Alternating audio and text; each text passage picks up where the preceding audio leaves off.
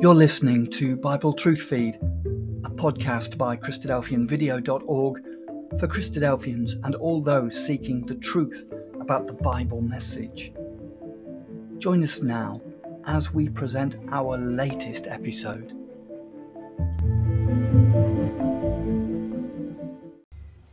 The Healing of Legion by Brother Matt Norton. Hello and welcome to Bible Truth Feed, a podcast by Christadelphianvideo.org. Legion was healed the day after one of the busiest days in Christ's ministry. It is a sin that caused storms in our lives, and Jesus healed the storms in many people's lives that day. He also stopped the storm when he was in the boat with peace, be still. It was that same peace he brought to the deranged legion. Christ can heal all the storms in our lives and all the demons. What I want to have a look with you this evening then, brothers and sisters, is this really interesting episode where Christ heals the legion. It's an interesting little section. In fact, I just want to start by asking a question. If I asked you, outside of the crucifixion day, which is the biggest day where the most episodes and situations and experiences are recorded of the Lord's ministry? Which day is that? Now, just obviously answer it in your mind there. You might say Legion. Well, you're wrong. It's actually the day before. It's the day that leads up to the healing of Legion.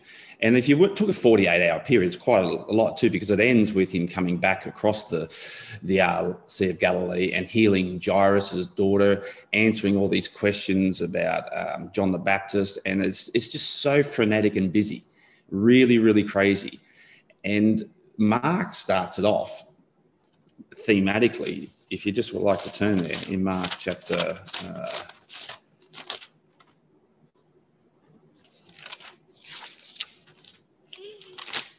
Three, Mark starts it off in verse 13 with the Lord all night on a mountain praying to God about appointing the 12. Out of all these disciples, he needs to get 12 who will be with him. And he's out there all night long. Now, as I said, it's thematic. It's not actually chronological, but Mark puts that little episode at the beginning of this really crazy day in the Lord's ministry, where he just does so many things, and he wants to impress upon at least everybody, not just his disciples, but surely his apostles as well, who he's already chosen, the need for discipleship, discipline, the need for commitment and dedication, the need to continue, single-mindedness. And if you want to save people, the need to be able, without any thought of your own, to be able to keep reaching out and stretching out your hands all the day. And we'll have a look at that quote a little bit later. What I want to show you just to start with is we're just here in the Lord's ministry. So we're between the second and the third Passover. If I can just get there it is.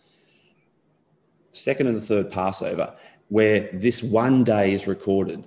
And it's easy actually to follow, although when you first study it, and we studied this little section, it took us around about 12 months in our Life of Christ class when we were looking at it, and we didn't realize that all these things were on the same day, like his family trying to restrain him, talking about the unforgivable sin, the sign of Jonah, all these parables, parable after parable after parable, interactions and healings, all occurred on the same day. But it's not too hard, and I can obviously leave these slides with you, to follow these transitional phrases, these connective words, which help us to see through the Gospels, which, you know, are often difficult to follow when you're trying to match them up and get a harmony. It's not always easy for us to get the exact chronological events. And by no means am I going to tell you tonight that the events of that particular day are easy chronologically to follow. They're not. It's difficult. Which parables did he say when and where? When was he in the house? What time was it? Did he leave? When did he go back out? to the sea? When did he come back to the house again? When did his brothers and sisters and his mother come to him in the house? But at least, even if we can't get the exact record of that day, we know all of these events did happen on this day, the same day, on that day. And we're going to see how it links in Isaiah 65 with God himself, because the son is taking after his father when all the day on this one episode shows us that he is stretching out his hand to save people, to show people a better way. And it's such an interesting little section. So we'll just go through this day, first of all, with you, because I just want to impress upon you before we get to the healing of Legion, it leads up to this. This was, as we're trying to say, it's a crazy day. So in Mark chapter 3, we won't maybe turn up all the quotes, but you can at least see them there. In Mark 3, I'm just trying to organise my screen here because there's bits and pieces all over it. There we go. In Mark 3, it says, he goes home. Now, that home is not Nazareth. That home is the Capernaum home. Which home is it? Which house?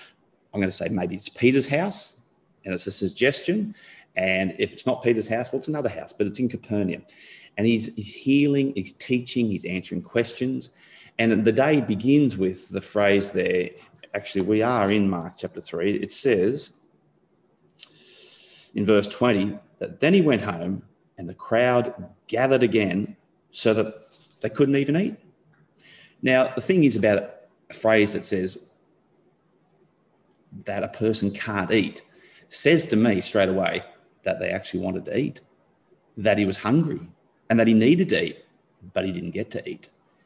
And it was at this time where he hasn't even got a moment to stop and rest and have just a break to eat that his family decide in the next verse, they say, his family heard of it, that he's not looking after himself, so they intend to go out to actually seize him because they're saying he's out of his mind. And then his family are now accusing him. He must be mentally unhinged and he's out of his mind and we've got to go and save him, besides the fact that they didn't believe in him and besides the fact that they were highly embarrassed of his behaviour and the way he taught and upbraided the scribes and Pharisees, the way that his reputation was not keeping in line with what they wanted as a family. And it was at this time, when you look at the other Gospels, where Matthew says he heals a blind and a mute man. He's accosted by the scribes who come up specifically from Jerusalem to catch him in his words. And they also accuse him of madness. And they say, well, you're working for Beelzebub. And Christ says, it's ridiculous, as if I'd be working for Beelzebub, because a kingdom which is set against itself, it can't stand. Why would I be sending out and healing people who are,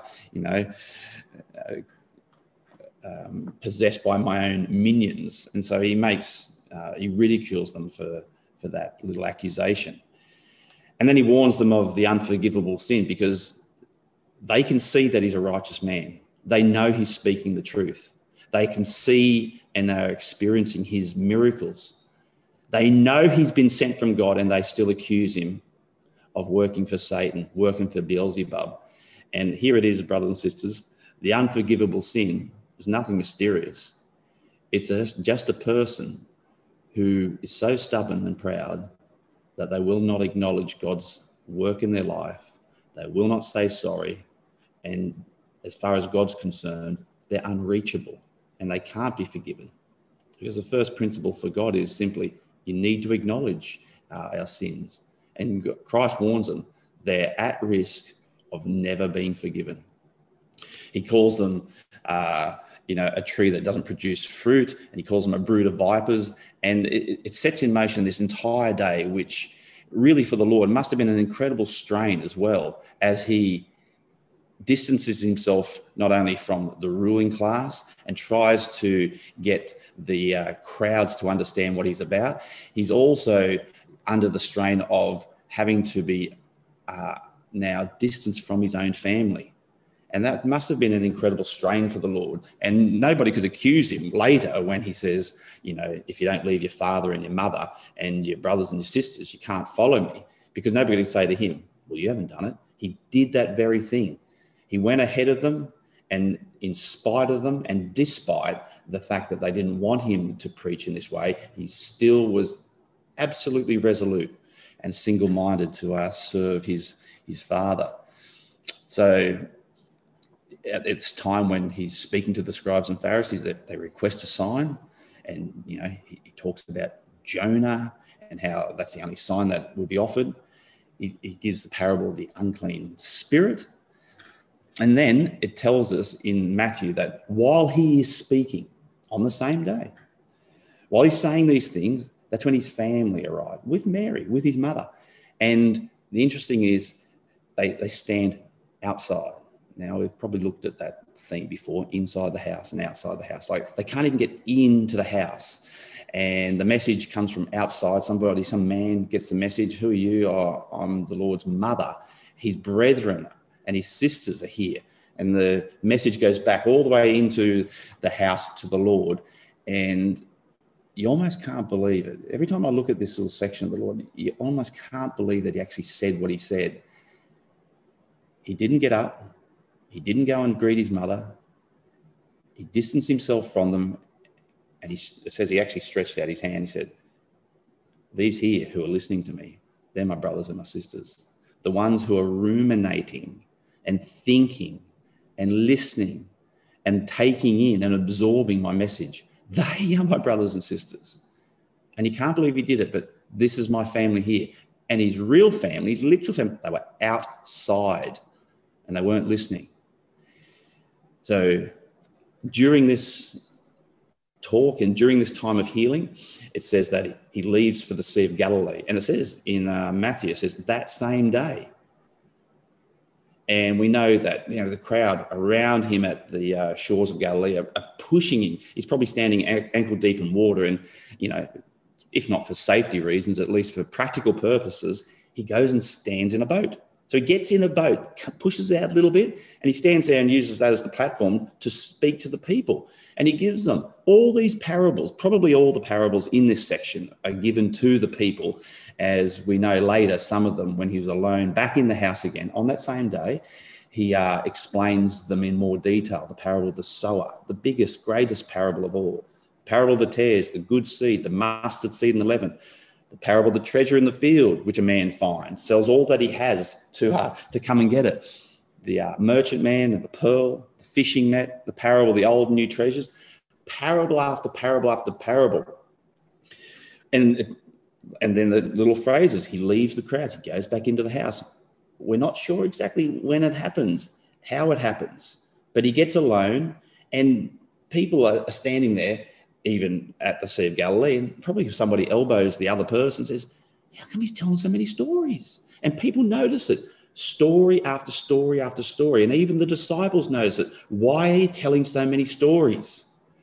And the Lord tells them, actually, just turn the page there, Mark 4, look what it says. It's the only other time this word is used in this little section for this day. It says, when he was alone, in verse 10 of Mark 4, those around him with the 12 asked him about the parables. Lord, why are you talking so many parables? And he says to them, to you it has been given the secret of the kingdom of God, but for those outside, it's the same word as where his family stood outside the house, who represented all those who at this stage didn't believe in him, had difficulty with him, couldn't see where the Lord was going, weren't sure if they were ready to go along beside him. The parables are for those outside. You need to talk. You need to listen to the Lord. You need to consider the parables. You need to go over them and over them and over them again if you want to be a disciple. And so the Lord, he reaches out to his disciples here and explains the parables in greater depth. And he talks about a lamp under a basket. And this is the day, brothers and sisters, all these things are happening. When it finishes, he has that scribe and the disciple address him just before he gets into the boat to leave, because the crowd is there again when he leaves to go back to the Sea of Galilee, leaves the house again, and the disciple says, I will follow you anywhere. And the Lord, probably thinking about this whole day, thinking, follow me anywhere? Are you serious? Have you seen what type of day I've had? And I'm not saying this is what every single day in his ministry was like, but it crystallizes for us just how dedicated he was, because he says to them, do you know what? I haven't even got a place to lay my head. And a lot of expositors say, oh, isn't that sad? The Lord was so poor he didn't have a house. That's garbage. He did have a house. He's been at the house all day. What it means is, if you want to serve me and follow me, you're going to get no rest. Remember we started the day? We haven't even eaten today. That's how hard it is. No rest, no room, no sleep, no food for the Lord. He's absolutely exhausted. And this is the day that ends with them taking him even as he was and putting him in the boat. And people... some expositions say, see, he was already on the boat, unprepared, and they took him even as he was without being able to get off the boat, prepare, come back and go sail. It's not true, because Matthew says at the end of the day, he gets back into the boat.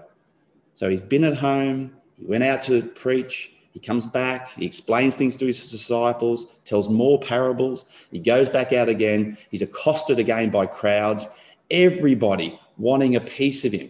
And you can just understand, at the end of the day, he was absolutely exhausted, just totally exhausted, that he's, as we know, can sleep during a storm which threatened the lives or scared those who were sea hardy and spent all their time on the sea itself. So just take that picture and think about the Lord in that moment, that one day, this biggest day in the Lord's ministry, how tired and exhausted he was. And like all of us have felt tired before. There's no doubt about that. I remember there was one time when I was exhausted. Jodie and I, we got home. It was from a trip away and we were severely jet lagged, and Mum had picked us up from the airport and brought us back to her house. And of course, you know, spend time with the family. So we're sitting there talking to them and trying to make conversation and be really enthusiastic that we had missed them and really wanted to see them again. And we were just so tired. We finally got dropped off home. It was about 3 in the afternoon. I remember Jodie went straight to the room and I think she just fell straight to sleep. And I sat on the lounge and all the kids were there. I must have had my eyes rolling back in my head, because I remember them, you know, trying to bring me some food and putting blankets over me and trying to look after me. That was the last thing I remember.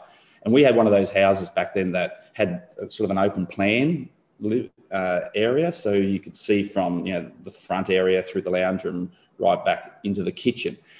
And I must have dozed at about 3 and I didn't hear a single thing after that. And I woke up the next morning around about 8:30 and I looked at the panorama of the house and the whole place was totally and utterly destroyed. The kids had been fighting and throwing things around, cooking popcorn, microwave door was open, the fridge was open. The place was just a mess. It obviously was the greatest storm inside, which probably threatened our lives. And I'd slept through it. Both of us had slept through it. So I understand you get that exhausted.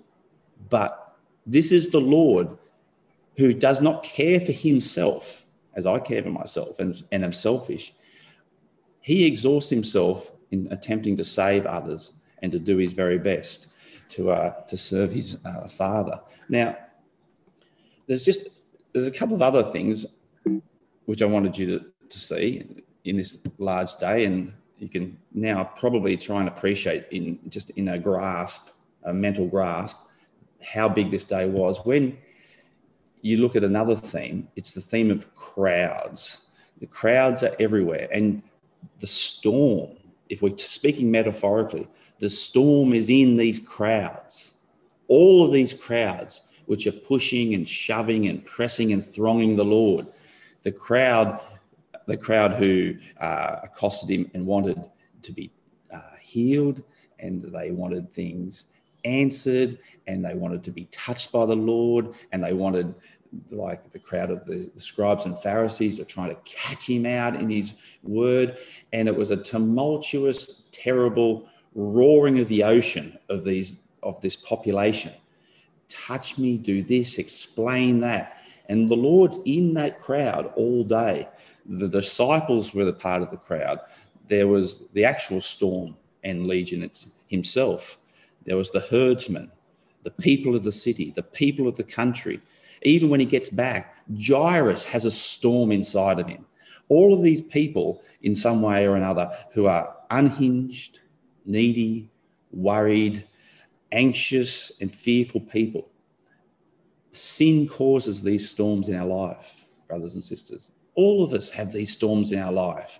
We're all in it. And we can't see our way through it. And we fear and we think to ourselves, Lord, we're going to die. You can't get us through this. And if we want the storm stilled, obviously from Sunday school, we've learned this lesson. We want the storm of our life stilled, and we all do. We've got to spend time with the Lord. We've got to trust in him. And so another theme is this strong theme of madness, which is analogous to a storm as well, because when you feel like you are unhinged, and sin unhinges us, there's no doubt about that, it's very difficult to see and to logically reason. And a lot of the Lord's companions here at this time had either had demons or were by him healed. Some of the parables have featured demons. And it's a really amazing, this little section where his friends, probably his relatives, they accuse him of being mad. His mother even thinks he's now unhinged. The Pharisees tell the Lord that he's actually mad. The scribes say, you know, you're doing this because you're crazy. You're doing this out of the power of Beelzebub. And even his disciples, the strong implication is when they're on the ship, they say to him after this whole day where the Lord's done nothing but care for everybody, they think they're going to die, and they say to the Lord, they accuse him, don't you even care that we could die? Like, are you mad? And it's just... it's a really, really difficult situation because all these people are forcing their issues upon the Lord. And when he finally goes to heal Legion, I sort of almost see it as his father giving a nod to his son. He's surrounded by all of these people in the storm, all these people who are unhinged by sin, who are suffering the madness and the demonic possession of sin, their own sins and the sins of others. And the Lord is in the middle of that storm. And he may have been even forgiven for questioning his own sanity. Will he be able to get through it? The father takes him out of there, takes him across to heal this man Legion and says, son, that is the state of humanity. I've sent you to a world that could be symbolized as that man Legion. You are the only calm one. You are the only sane one. You are the only one who can think logically and reason appropriately on my things. And you go and heal them. Now, it's amazing that's the episode where Legion is set against. And so we're on the boat with the Lord now. We should actually just look at that section. It's in Matthew chapter... 8, actually, because Matthew is a little bit out of context. His gospel's not quite like Mark, which is very ordered and structured. But Matthew, right at the end of this day, when he sees the crowd in verse 18, and he gives orders to the disciples, we've got to get out of here. We've got to go to the other side, to Gentile territory, actually. He says, a scribe comes up to him and says, teacher, I'll follow you wherever you go. And Jesus says to him, look, the foxes have holes and the birds of the air have nests, but the Son of Man has nowhere to lay his head. No relief at all. And another of these disciples says to him, Lord, just give me a bit of time. I'll go and bury my father. And the Lord, you can understand it now after a day like he's had, this short and frank answer where he says, if you're going to follow me, you leave the dead and let the dead bury their own dead. Wow. And that says he gets back into the boat. And I think it's Matthew or Luke that says they take him even as he was. They basically lift him into the boat, back into the boat, and then the great storm, and of course, the incredible episode that the Lord is actually asleep. Now, when he stands up and listens to the disciples when they say, Lord, we're perishing, and he says to them, why are you afraid, O you of little faith? And again, he seems a little bit short with them, and he's very tired, and he rebukes the wind and the sea, and instantly it stops. And I believe there would have come across Galilee that night the greatest of calms, something probably, verging on miraculous, as the Lord leaves Capernaum, as you can see here, I hope you can see there, and he probably comes across into somewhere in this area. And I'm not entirely sure, but if you go to there these days, and we've been there before, everybody's happy to come and tell you that this is the place where, the herd of swine ran down the steep place into the sea. So the Lord's left Capernaum and he's down on this eastern shore of the Sea of Galilee in an area called Decapolis, the 10 cities, which, by the way, links with the book of Revelation, but we haven't got time to look at that this evening. It's very interesting. He gets down there and it's probably the sun's coming up, it's dawn, and Matthew says that there's actually two men who are crazy.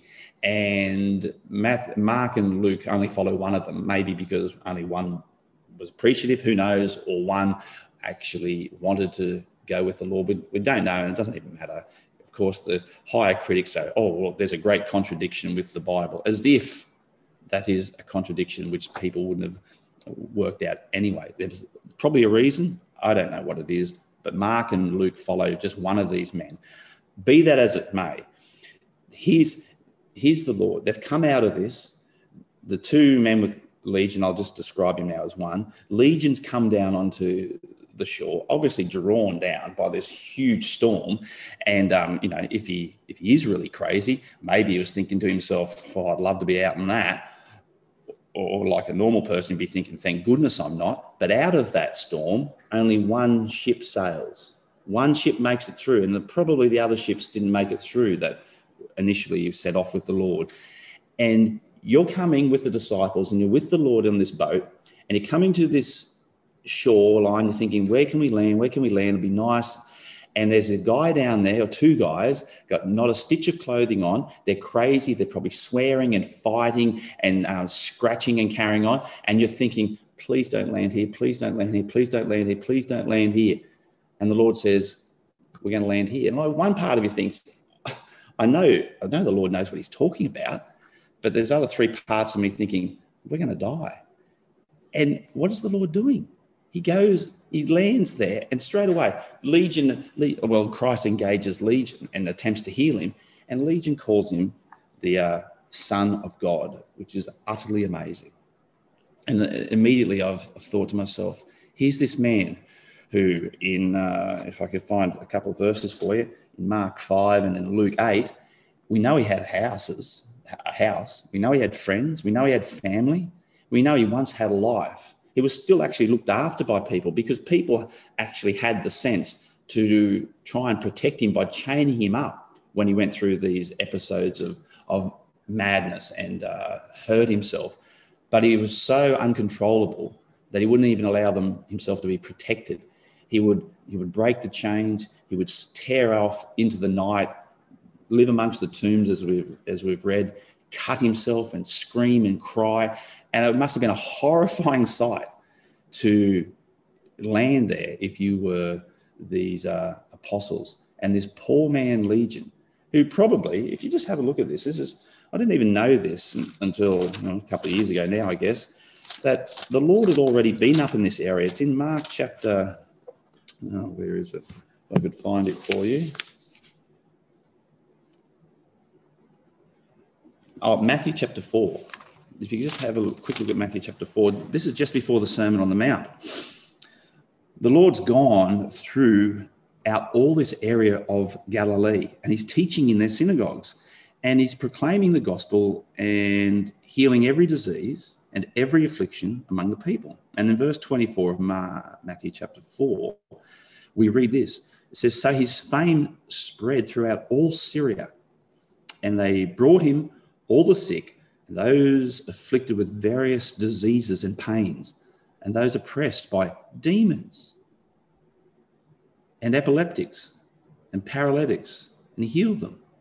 And great crowds followed him from Galilee and the Decapolis, which is exactly where he is now.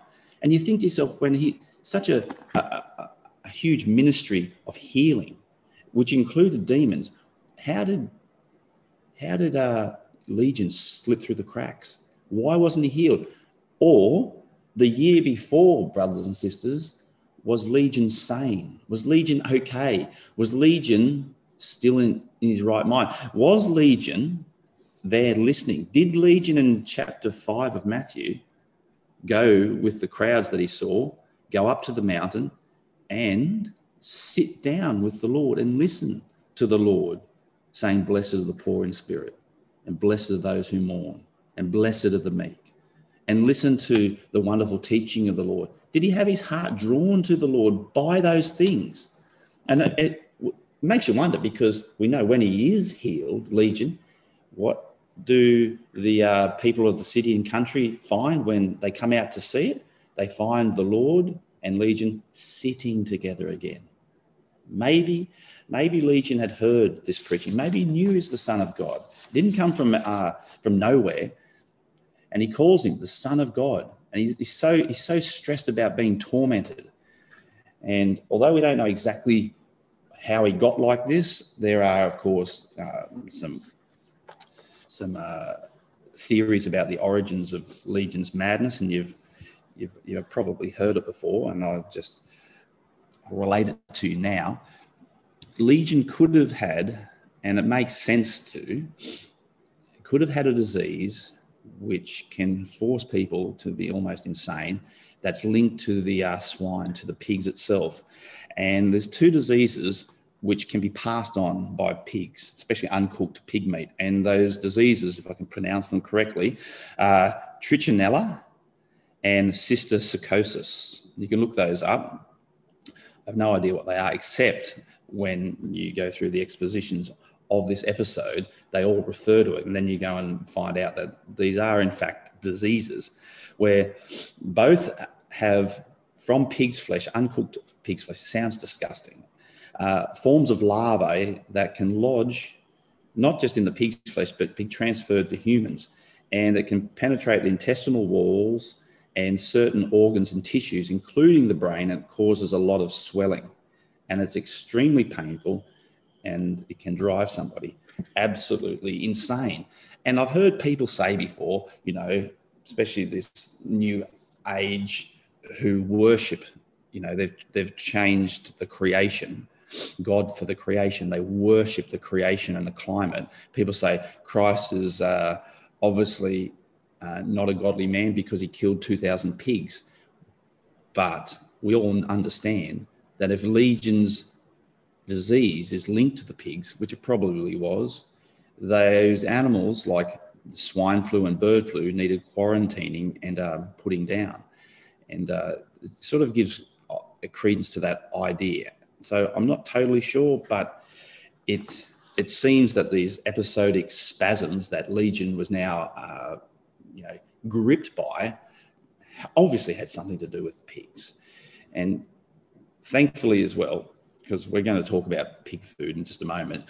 Thankfully, we don't live under the law, and mercifully, we can still have bacon for breakfast, and you're not going to stop me from eating bacon. However, what we want to look at now is this little episode of Legion's healing, just briefly, because we've led up to it and talked about the madness and so forth, and all the records say, just as the Lord goes to heal this man, and he's gentle, just as the Lord goes to heal this man, Legion did not want to be healed simply, and he beseeches the Lord to send the disease, the demons, into the swine. Now, there's one thing about this, which I don't understand it, but the Lord doesn't sit us down ever in his Gospels and just say, listen, there's no such thing as demons. Once you're dead, you're dead. You're in the ground. There's no disembodied, souls. When I send this demon into those swine, it's just the illness. The Lord doesn't do that. And it does frustrate me, I have to say. And it probably has frustrated you in your attempt to preach to other people and to explain to them what goes on in the Gospels. But be that as it may, we're just going to ignore it. All the records focus on and say there was a herd of pigs, about 2,000 of them, and they were feeding. Now, this is not a picture of a young people's camp. This is a picture of pigs feeding. So I want you to understand what feeding pigs look like. I hope the sound comes through.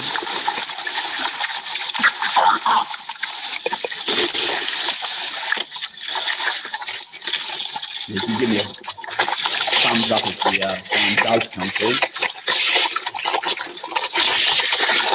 Look at that.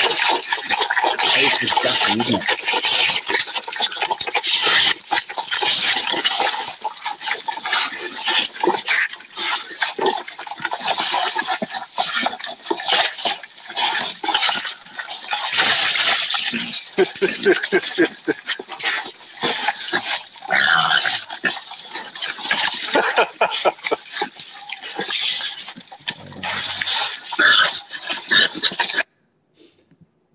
I know.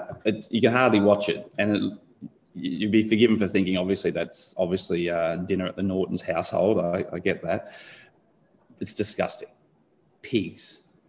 And that makes you think, well, obviously, the idea of pigs, like for a Jew, you couldn't get anything that would upset the Jewish sensitivity more than a pig. Swine.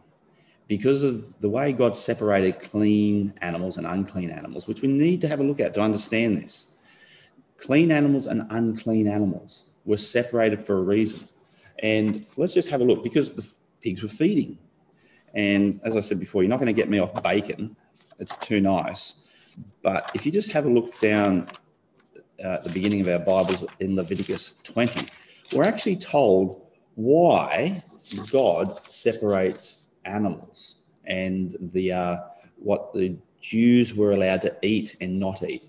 And it's not, it seems so arbitrary, but there's a very clear and very strong moral lesson behind it. And God wants us to understand that. So it's in Leviticus chapter 20, where he starts off with all the sins in chapter 20, just the most terrible sins from the culture of the pagans that lived in the land of Israel. And then in verse 22, he says, you shall therefore keep all my statutes and my rules, and you shall do them. Verse 23, you shall not walk in the customs of the nations, because I'm driving them out. The land is going to vomit them out. But I said to you, you shall inherit the land, flowing with milk and honey. And then it says at the end of verse 24, I am Yahweh your God, who has separated you from these peoples. You shall therefore... Because I've separated you from the peoples, that's the reason I'm going to separate clean beast from the unclean bird from the clean. So it's there to teach us a lesson. It's not because there's anything particularly wrong with, kangaroo meat or horse meat or even bacon. You can eat it today. We're not under the law, but God did it for the specific purpose to teach them. You are separated. And you're separated for this reason. I want you to walk that way, not in the ways of their culture. I want you to be different from them. I don't want you to do what they do. I don't want you to say what they say. I don't want you to act like they act. I don't want you to think like they think. I want you to be separate. And every single day you have a meal, that awareness is going to be brought to you. And so we have we know what the criteria for the clean and unclean animals obviously are. We learnt these from our childhood. First of all, has to part the hoof, and it's got a cloven hoof. cloven foot rather. And of course, what it represents. It represents somebody that's sure-footed and stable spiritually.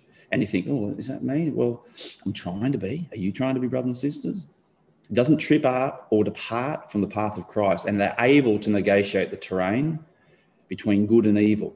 That's what a cloven foot represents. And you think, oh, this is just Christadelphian interpretation. It's not. That's a Jewish interpretation. The Jews understood that. They knew what God had separated the animals for. You can only eat an animal who's got a cloven foot. And that chews the cud, a ruminant. Remember we were talking about just before? This is someone who goes over and over the word of God. See how the Lord just at this day decided, I'm going to speak in parables. I want people to go over it. You can't walk with me unless you listen to these parables and think about these parables and bring them up again and consider them and talk about them and go over them and meditate and ruminate on them. It's the only way to understand the Lord's teaching. That's the criteria for a clean animal. And so they're separated like that, clean and unclean. And every time a little Jewish child would get hungry and say, oh, Mum, so hungry. Can I have a sandwich? And Mum would say, yes, we can have a sandwich. What would you like on it? And the little child would be sneaky and say, oh, can I have some horse? I like a horse sandwich. Not that I've ever had one, but Mum would say, well, does it fit the criteria, son? Is it a clean animal? Well, does it chew the cud? No, it doesn't. We can't have it. And then the child might say, looking around, because, they all want to do what the Gentiles want to do. We all are terribly fascinated by what their lives hold out there. And the child goes, what about one of those up there? And Mum goes, what's that? It's a rock badger. Can I have a rock badger burger, please, Mum? Mum says, righto, does it fit the criteria, the rock badger burger? And the son says, well, yeah, it's chewing the cud. Mum, it's chewing the cud. It must be clean. Mum says, but hold on. Has it got a parted hoof? The son looks down and says, no, it doesn't. It doesn't have a parted hoof. So you can't eat it. It's not a clean animal. There's many animals, aren't there, that that chew the cud, but have hooves that don't part. There's many animals and that's all of us in some way. All of us try to go over the word of God, but we struggle with the walk. But there's only one animal which has the cloven hoof, but just gulps its food like I just showed you. And that's the pig. That's the swine. This is the worst sort of these animals. This is the one who, as we said, to the Jews is the most disgusting. It's a symbol of hypocrisy. This is a little piggy who looks kosher and puts out his little tiny cloven hoofs like that, like he walks the right way. He looks like he does the right things. He's got a spiritual facade, but inside he's all rotten. You know what the Jews call the pig? They call the pig a walking privy, a walking toilet. Sticks out its hooves as if to say, I'm clean. And brothers and sisters, that's me. So often, I'd rather you think I'm better than what I am. A little bit pig-like. God hates it. It's disgusting. It's hypocrisy. And that's the reason why God separated the unclean from the clean. He wanted Israel to learn it. He wanted them to understand, you've got to be different. The only way you can be different is by thinking about my words and trying to put them into practice. Now, I'd like you just to have a look at Isaiah 65, please, because Isaiah 65 have all these ideas that we've been discussing in this chapter. It's actually quite incredible. So the pig is so disgusting. Look at Isaiah 65, because if this wasn't written intentionally for the day that Legion came along, I just wouldn't believe it. This is amazing. Or at least Legion in the episode with the Lord could look back at Isaiah 65 and say, this is what my people are like. Because God was ready, in verse 1, to be sought for those who do not ask for me. I was ready to be found by those who did not seek me. They're the Gentiles. God's ready to send his son up to Decapolis to preach up there, to hold out his hand all the day, like he did the day before he met Legion. And he said, here I am, here I am. He's calling to a nation that was not called by my name. Will they listen? Yes, they will.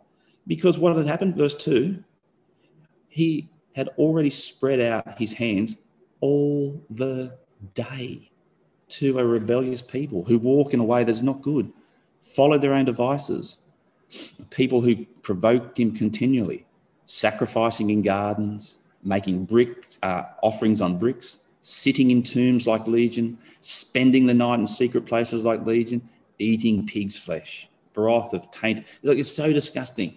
His own people were living like Gentiles, pretending to be kosher. And it's such a difficult thing. And we know what it's like. You do one good thing for God, and like 2 Peter 2, verse 22 says, you feel so good about that. It's justified now. You're like a pig. I'm like a pig, and I return to all the mud. Go and do sin again. That's what the pigs do. And you know the Matthew 7 quote where Christ says, you know, you shouldn't cast your pearls before swine.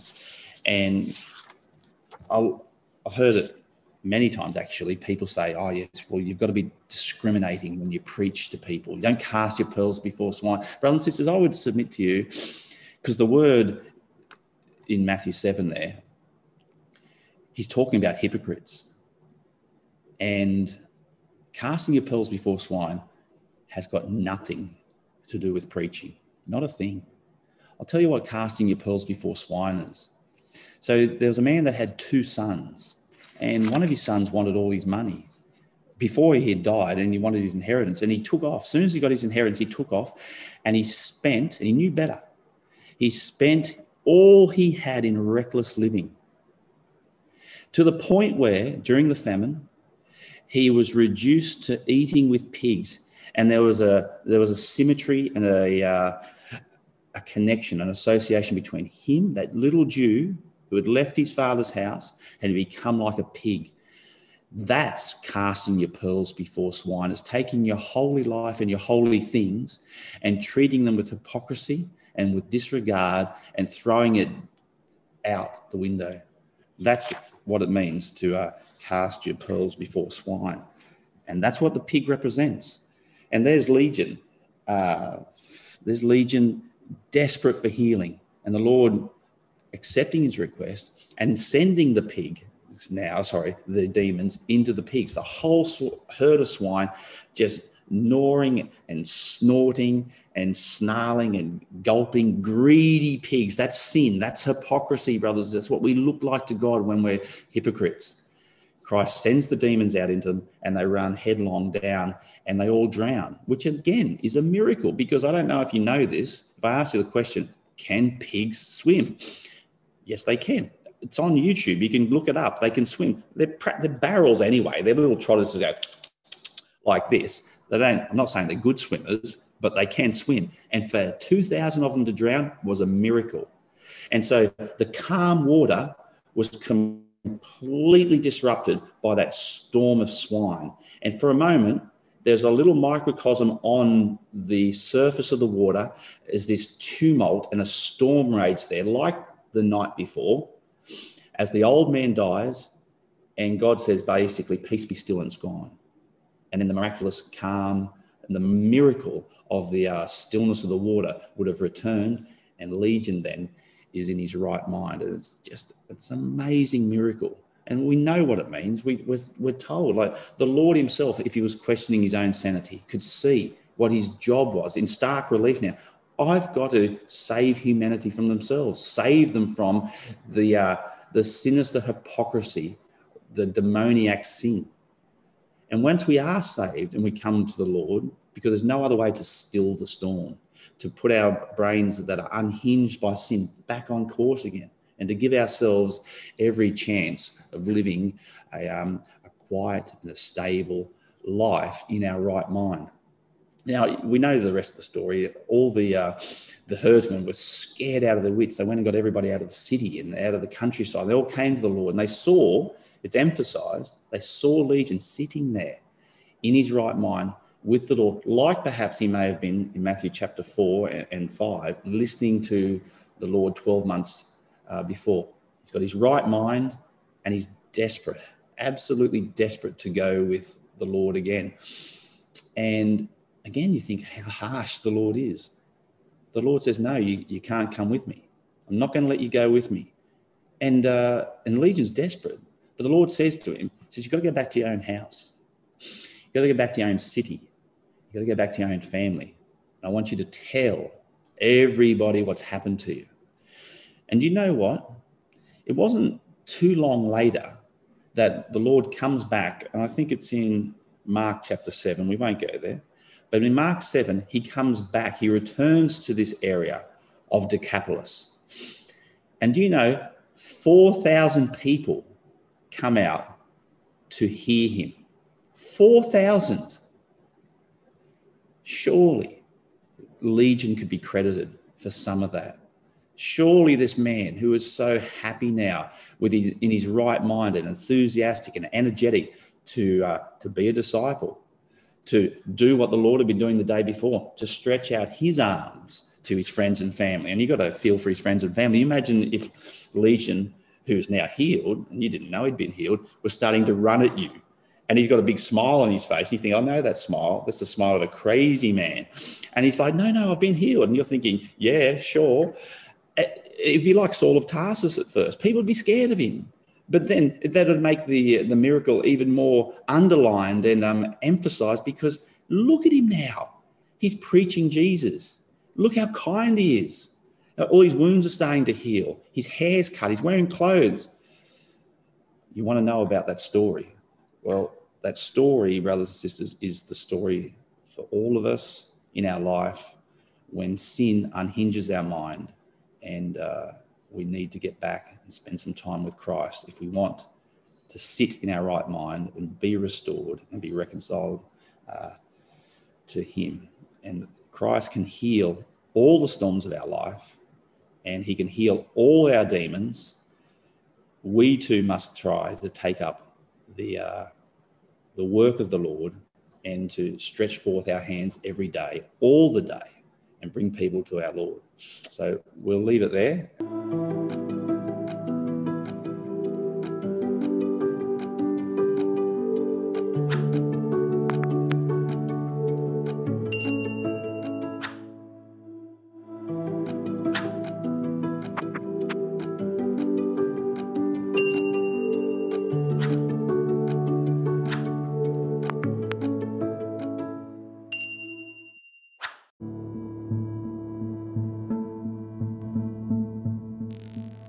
Thank you for joining us. We hope you found the episode helpful. Don't forget, most of these episodes are also available as videos on our video channel, cdvideo.org. So head over and take a look. If you have any comments or questions or suggestions, please get in touch or leave us a voice message. We love to hear your feedback. You can email us at btf@cdvideo.org. If you enjoyed the episode, then please share it with others. Until next time, may God bless you in your studies and your walk towards God's kingdom. Amen.